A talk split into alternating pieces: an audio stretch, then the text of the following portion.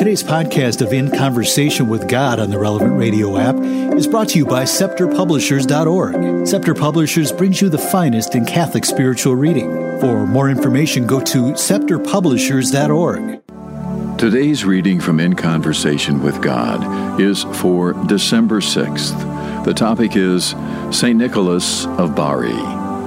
St. Nicholas of Bari was born in Italy around the year 270. He was Bishop of Myra in present day Turkey and died on January 6th between the years 345 and 352.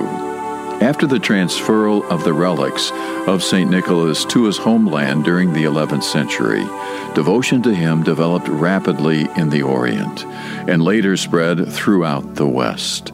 Many churches around the world are dedicated to him. Part 1 St. Nicholas and all the saints are friends of God and our intercessors.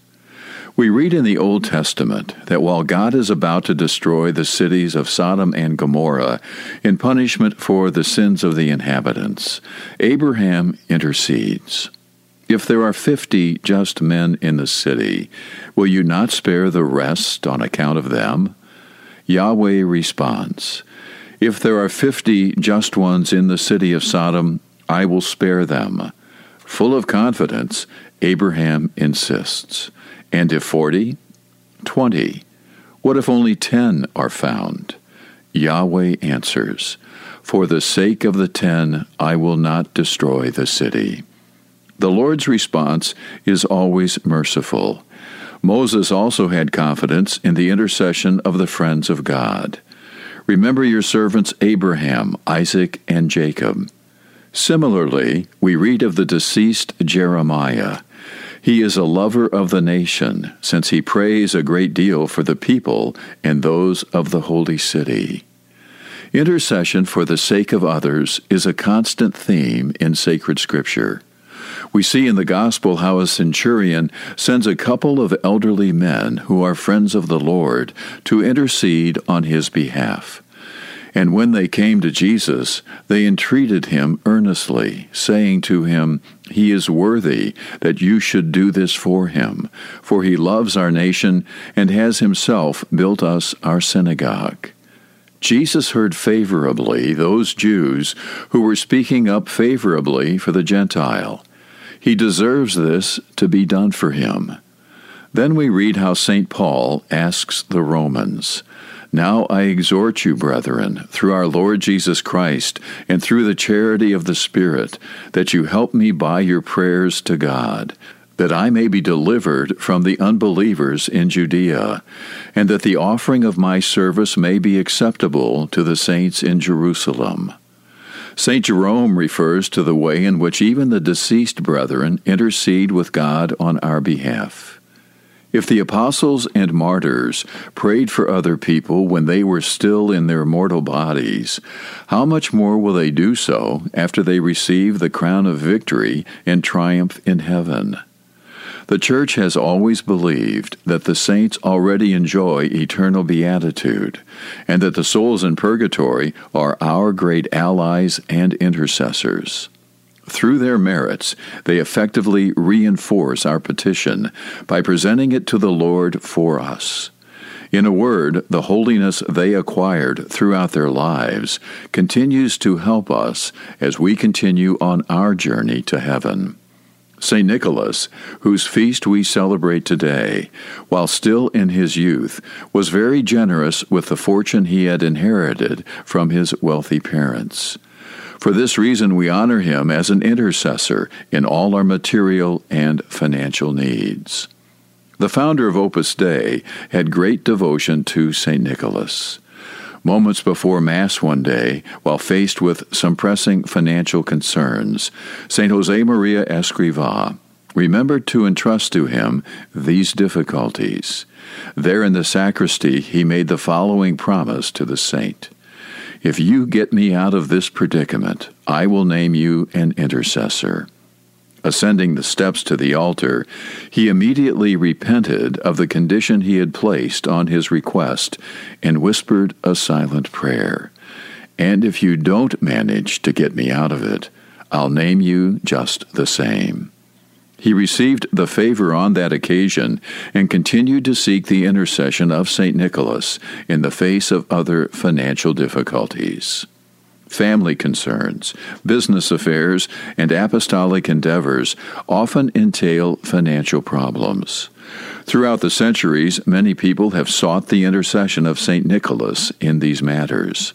The Lord invited us in the Our Father to petition Him for our material needs when He instructed us to pray, Give us this day our daily bread. Recourse to the mediation of the saints will strengthen our prayer of petition in this regard.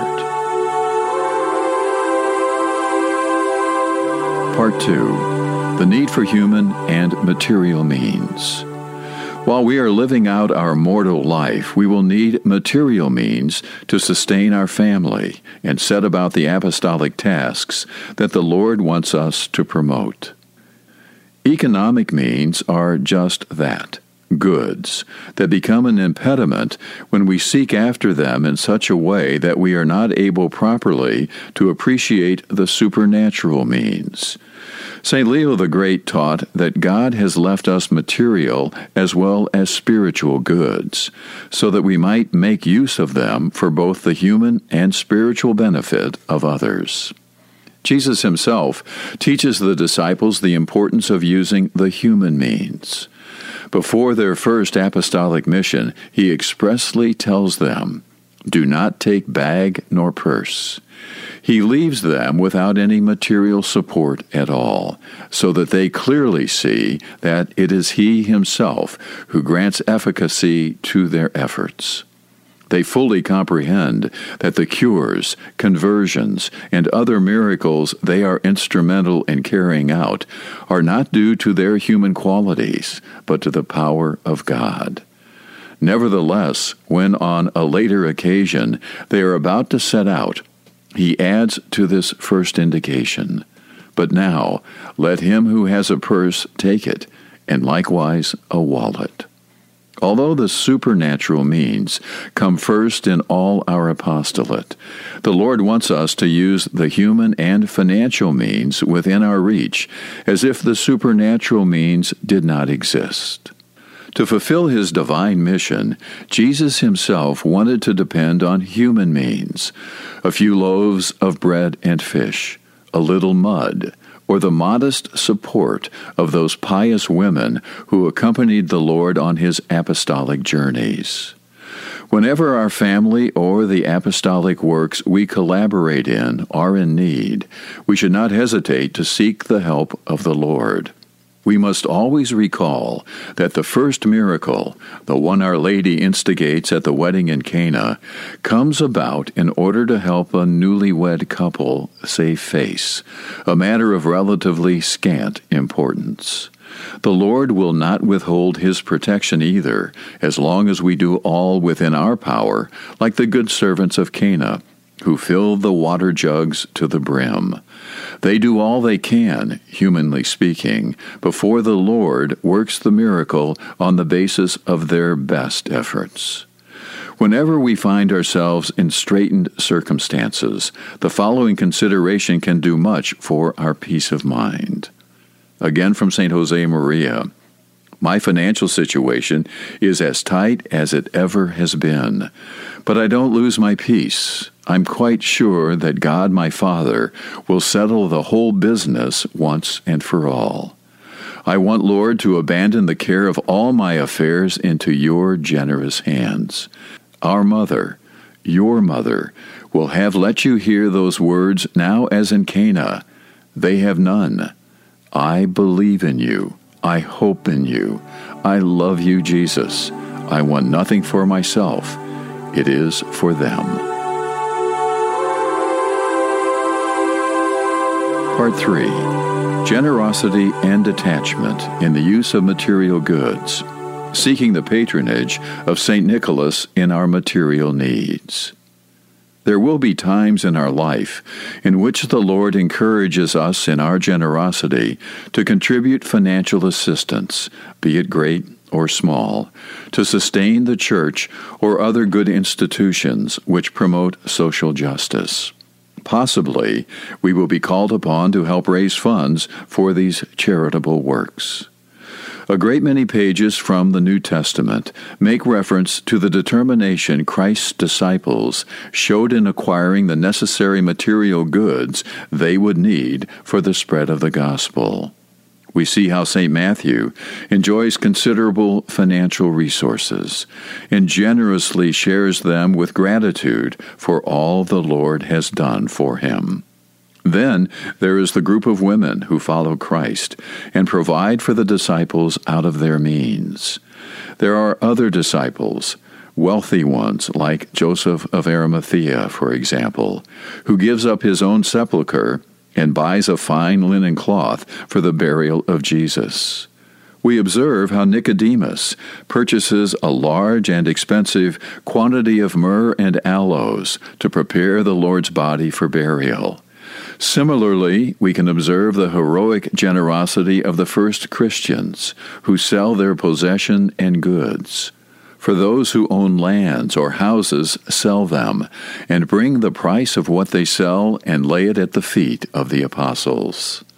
St. Paul organizes collections in Antioch, in Gaul, in Macedonia, and in Greece to aid the faithful in Jerusalem.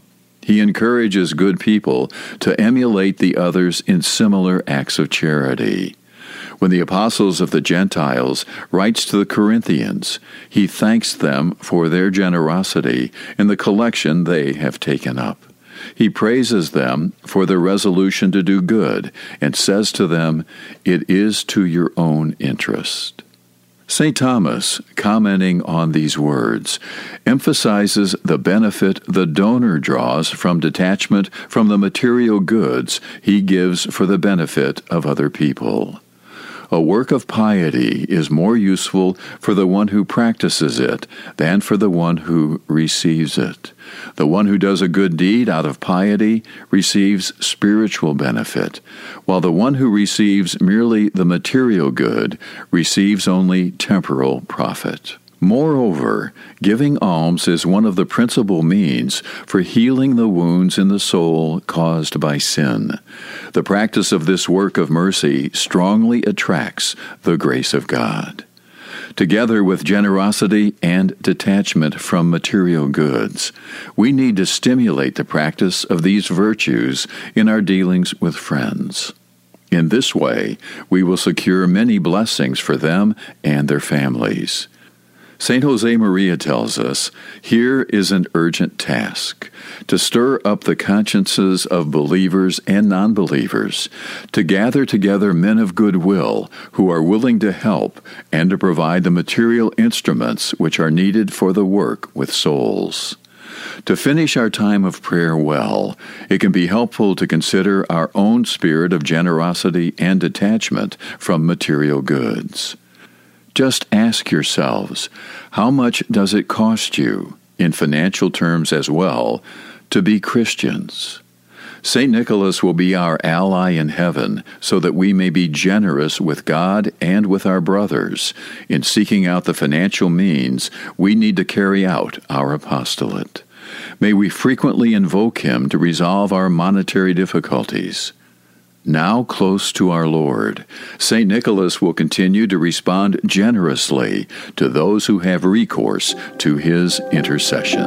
In Conversation with God is based on a seven book series of the same name. It is produced by Relevant Radio in an exclusive partnership with Scepter Publishers. For more information or to order your own copy of the book, log on to scepterpublishers.org. Scepter is spelled S C E P T E R. That's scepterpublishers.org. This podcast is protected under U.S. copyright laws and is made possible through the generous support of our listeners. To donate, click the Give button on this app right now or visit relevantradio.com. Be sure to join us again tomorrow as we continue the conversation.